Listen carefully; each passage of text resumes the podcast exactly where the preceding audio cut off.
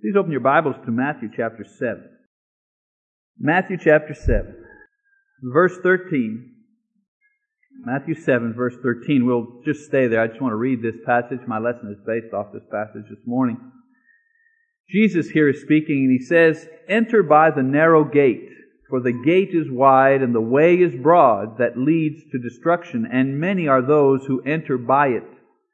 For the gate is small and the way is narrow that leads to life and few are those who find it.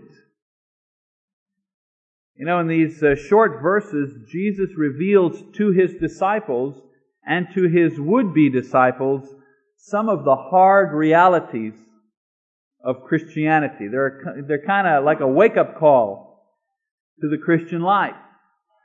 And some of these hard realities contained in this verse, or in these two verses, are the following. First, Jesus says there are only two choices that a person can make in life. He says there's the wide way and there's the narrow way. There's no medium. There's, have you got something in a medium? There's no medium. It's narrow or wide. The idea that all roads lead to heaven, or that we each have to find our own way to relate to God, according to Jesus, is not true. Jesus says that you go to heaven through Him or you don't go at all. That's a hard reality of Christianity. Secondly, in this verse, he says, of the two ways, one is easy and one is difficult. Again, there's no medium. He says in advance that the way to heaven through Him is difficult. And the way to destruction is easy. And it's pleasant. It's even nice. And then thirdly, he says, there are only a few who choose the narrow and difficult way to heaven, but there are a lot of people going the other direction. Even though it's the right way and the reward is great, Jesus says not a lot of people find it, let alone are willing to travel the entire distance. Of course, Jesus was saying this in order to prepare eager disciples who were anxious to become Christians. Man, let's get it on. Christianity, the Messiah is here. Let's do it. Let's go for it.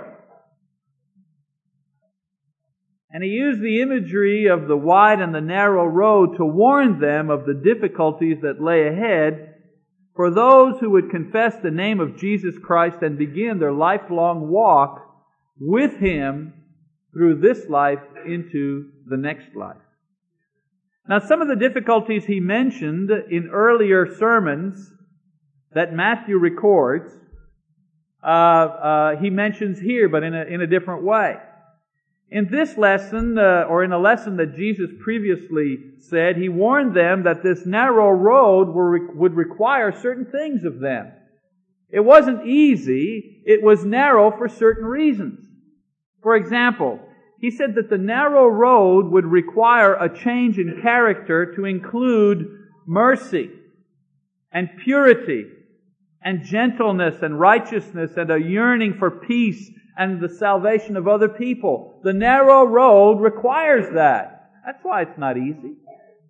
He said the narrow road would require holding oneself to a higher standard of conduct and a higher standard of attitude in the areas of social relationships and marital fidelity and religious practice and a detachment from the world and its cares. Christianity is not easy because it requires a higher standard. Remember when my children were younger, I think they understand now, but when they were younger, they'd say, why do we have to do that?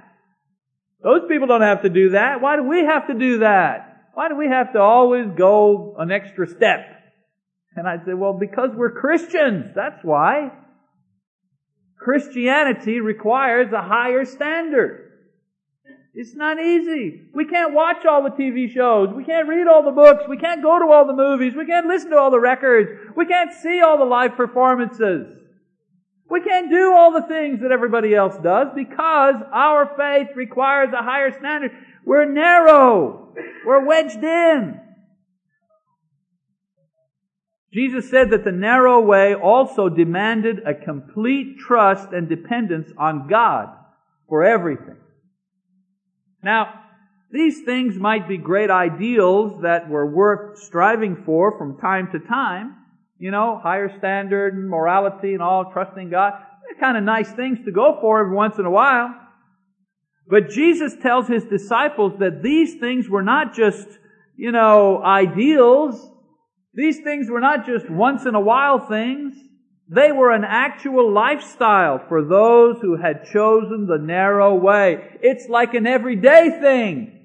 That you don't lie is an everyday thing, not just when it suits you. You tell the truth when you're squeezed and when it's easy. That's what Christianity demands. Those who had found the door, those who had entered into the way, found that that way was narrow indeed.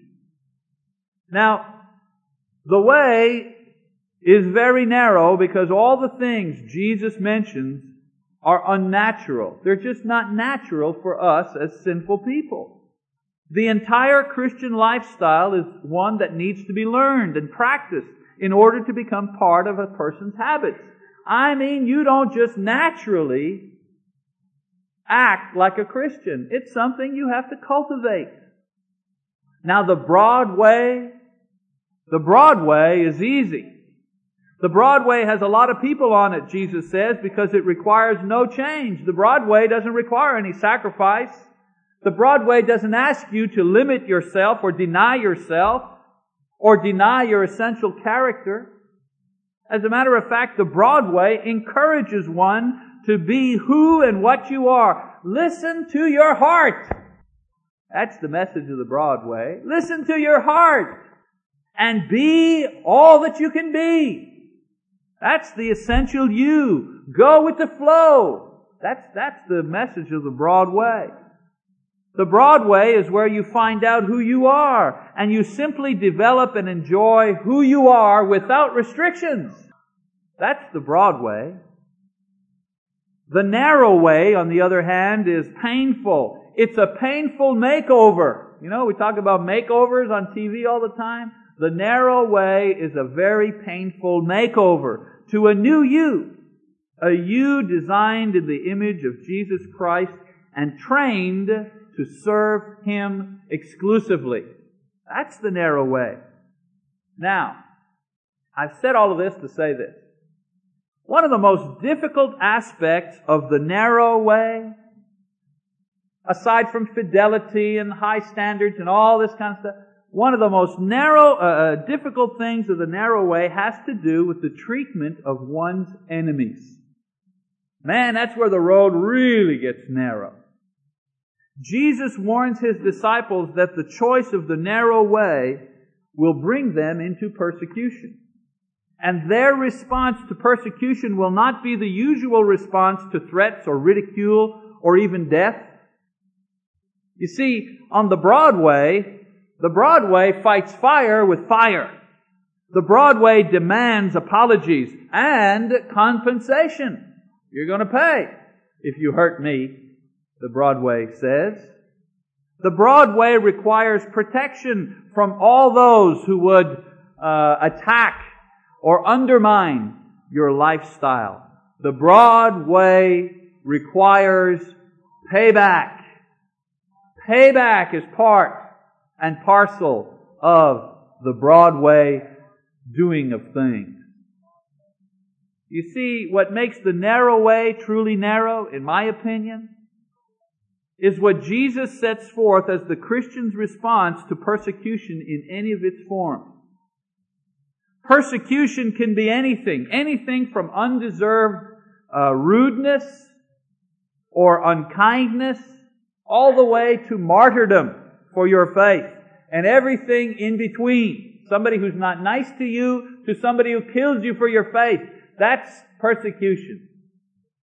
Now Jesus says that a Christian's response to these things, if you're along the narrow way, the way you respond to these things are the following. He says, hey, you're persecuted? Rejoice for the privilege of suffering in the name of Jesus Christ. Matthew 5 verse 11 or 12. You're offended? Hey, forgive the offense. Matthew 6 verse 12. Somebody's mean to you and cheats you, hey, love and pray for those who persecute you. Matthew 5 verse 44. Someone does you wrong, hey, don't take revenge on your enemies. Romans chapter 12 verse 9. And help and encourage your enemies. Romans 12 verse 20. Now, working on my character, you know, being faithful to my wife and being trusting in God and worshiping the Lord and having a high standard, you know, working on my character, these things I understand. These things are almost within reach. But when it comes to how I treat those who treat me badly, when it comes to how I treat those who persecute me for no reason, when it comes to those who deserve payback, I mean who deserve payback, the narrow road gets just a little too narrow. Know what I'm saying? It's just a little too tight according to what Jesus demands of me as a Christian and how I treat my enemies.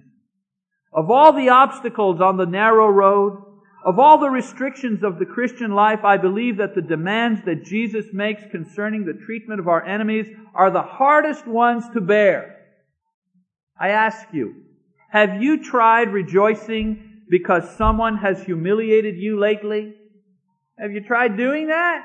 Oh, I feel great. Somebody just made a fool of me in front of my family. Oh boy, I feel wonderful now. You tried that? Have you succeeded in forgiving the one who has caused you pain and did it on purpose? You know, have you gone through a nasty divorce and that other person has really stuck it to you? On purpose to make you suffer and squirm? Have you succeeded in forgiving that person? And when was the last time you made a fervent prayer on behalf of someone that you are afraid of or someone that you despise? When was the last time you were on your knees for that person? And have you been able to avoid some sort of payback, even just a little gig? Have you been uh, able to avoid that? And when was the last time you sent a card of encouragement to the person who let you down? To the person who caused your world to turn upside down. When was the last time you sent that person a nice Hallmark card of encouragement? Thinking of you, you rat. You know? and when was the last time you did that? I mean, omitting the rat part. See what I mean? Jesus, in all seriousness, Jesus says, if we have not done these things that I've just said, then we are stuck in a stretch of the narrow road that's just too narrow for our hatred, too narrow for our pride, too narrow to, to bear our desire for revenge. I'll tell you something, if that's where you're at this morning, if that's what you're experiencing, I'd like to provide some of the reasons for the Lord's demands concerning our reaction to our enemies. Maybe if we know why the road is so narrow in this way, it'll help us to get through this stretch and continue on our way. And so the rest of the lesson is why the narrow road is so narrow. well, one of the reasons that it's so narrow is this. The road is narrow because God wants us to leave certain things behind. You know, there's a weight limit on a plane. You can't take on more than certain weight. Well, the narrow road gets narrow because you can't bring certain baggage with you. You gotta either, you either stay stuck where you are or you leave the bags behind and you move forward without them. In Revelation chapter 21 verse 4, John describes heaven. We just did that this morning in our class. He describes heaven as a place where there are no tears and there's no pain. You know why? There's no tears and there's no pain because there's no sin. Sin is what causes tears and pain. There's no hatred in heaven. There's no violence in heaven. There's no revenge. There's no death in heaven because there's no sin there. Payback is a form of revenge and hatred. and those who wish to be with God will not be able to squeeze through the narrow way with this kind of baggage. That's why it's narrow. It's forcing you to leave certain things behind if you're going to go forward. Secondly, we need to remember that just because the narrow way limits the Christian, it doesn't mean that God is limited. One of the Old Testament prophets, Nahum, in chapter 1 verse 2 says, A jealous and avenging God is the Lord. And Paul quotes the Old Testament when he says of God in Romans chapter 12 verse 19, Vengeance is mine, I will repay, saith the Lord. Those who are offended, or rather, those who offend, and those who attack, and those who persecute Christians usually do so not realizing the terrible consequences of their actions. Some people think because Christians don't respond with violence, because Christians don't seek payback, that their actions are justified and without consequence. They think that Christians are an easy mark. Eh, we can step over these guys. They don't, you know, hey, they're powder puffs. They don't understand. There will be payback. There will be payback. But God simply wants to be the one to do it. So that payback will be perfectly justified and completely carried out. There won't be anybody who gets off on a technicality. No fancy lawyers in heaven. God will know everything and He will judge perfectly. Thirdly, when we follow the narrow way in dealing with our enemies and those who hurt us, what we're really doing is we're allowing God to work in our lives. That's why the narrow road is narrow. God wants to accomplish something in our lives. When we take matters into our own hands, it feels good for a while, doesn't it? Sure it does. I mean, there's nothing sweeter than revenge. Yes. Oh man, that sucker, he, now he knows. But we don't realize that many times when we do that, we frustrate the good that God might have accomplished on our behalf. For example, God's reconstruction of our soul moves ahead when we follow the narrow road. You know, as Christians, we're born again, we become new creatures in Christ, but this process of being a new creature in Christ takes time as we respond to the Holy Spirit, as we, uh, you know, submit to God's Word, as we follow the narrow way. Suffering, self-control, overcoming hatred and anger, forgiving our enemies, loving our enemies, all these things are ways that God accomplishes certain spiritual goals in our lives. These negative experiences produce patience and hope and trust in our God. Payback never accomplishes anything other than resentment and the escalation of the hatred. I, you know, you look over there in Bosnia. You look over there in Africa. This tribe goes over and kills a bunch of people. Well, this tribe goes over there and kills a bunch of their people. Oh yeah, well we're going to go back and kill some of your people. And it goes on and on and on. And you know, that's why some of the foreign policy experts say, you know, we ought to not go over there. I'm no political genius, you know, but these people got to stop killing each other.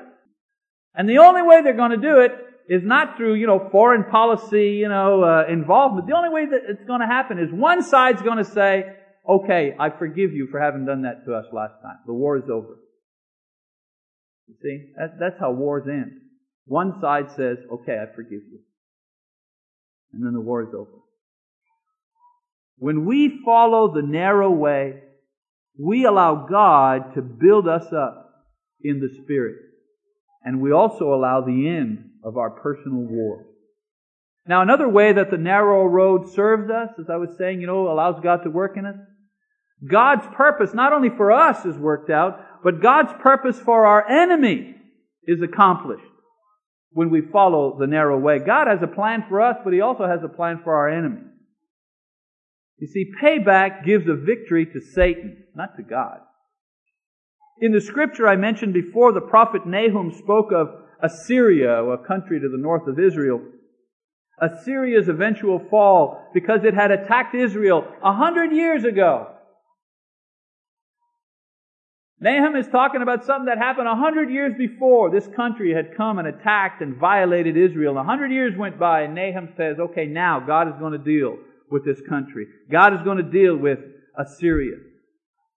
God waited until the right time, until the nation's cup was full with their sins, until they had used up every chance to repent. When every chance to repent was finally used up, then God lowered the boom.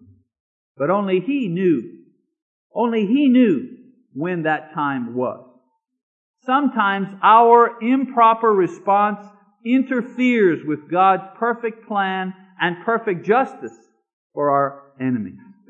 After all, who's in a better position to judge and pay back than God, who knows all and sees all and who is completely impartial? And then thirdly, another way that the narrow road serves us, God's word is fulfilled when we follow His way. You see, from start to finish, God's word promises protection and justice for His people. And to take matters into our own hands is to say to our enemy, I don't trust my God. I'm going to step right in here and just take care of business all by myself. When we take matters into our own hands, we say that to our enemy and we say that to our God. I don't trust you. I will take care of it. Never mind. Never you mind. I will take care of it. We're saying that we don't trust our God. We don't have faith when we take matters into our own hands.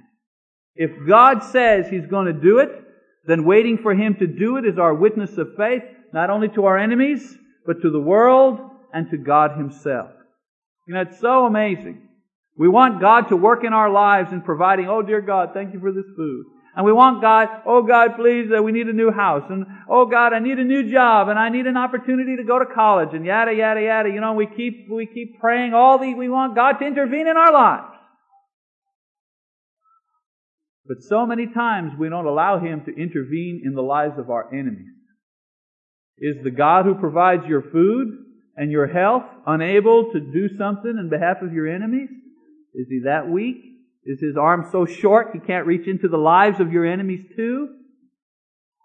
The narrow way requires us to desire God's intervention not only in the lives of our families and our loved ones and our friends, but our faith must also rely on His work in the lives of our enemies and those who hurt us as well. Well, the door is hard to find, as I mentioned, and the way is narrow, and the number of people who choose it are few. That's true. And that's because there's no room on the narrow way for unbelief. There's no room for unbelief. There's no room for immorality. There's no room for pride or worldliness. You know, it gets narrower and narrower. You have to keep bailing stuff out all the time. It's so interesting, the Christian walk. You walk it along at first, it's great. Then all of a sudden, whoops, I can't get all this stuff in. So you start bailing immorality. Give up smoking. Give up this. Give up running around. You know, whoops, it's too, well, what do I gotta, oh, pride. Okay, pride goes out, you know, and it just keeps getting narrow and, you know, you just can't bring all your stuff with you. You know, you got all this stuff you want to bring, and you can't bring it. It's not narrow right away. It kind of gets narrow. You know what I'm saying? And I think one of the narrowest points in the road is when you finally got to give up hate and the de- desire for revenge. You're almost naked by the time you get there.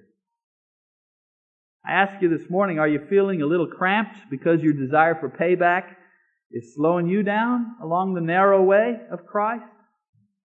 My encouragement to you is let it go. Let it go because you cannot finish the journey and enjoy payback at the same time. Can't be done. A good way of doing this is to simply put the situation and put that person into the hands of the Lord through prayer and trust God to work in your life as well as their lives. If you're having trouble with this this morning, we encourage you to come forward if that's what you need to receive the prayers of the church. Another thing I want to mention very briefly as we close.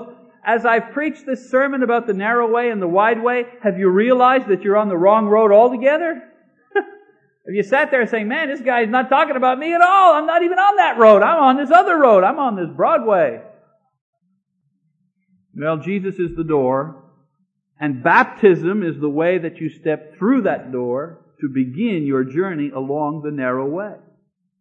And so this morning, whatever your needs, Jesus calls on all of us to join him along the narrow way, and he promises that he'll be with us every step of the way, that there'll be no place where we cannot get through if we follow Him, and that the destination will certainly be worth all of the effort. If you need to come to Christ, Jesus is urging you to do so now as we stand and as we sing our song of encouragement. Bob? Encouragement. Bob? Encouragement. Bob? Encouragement.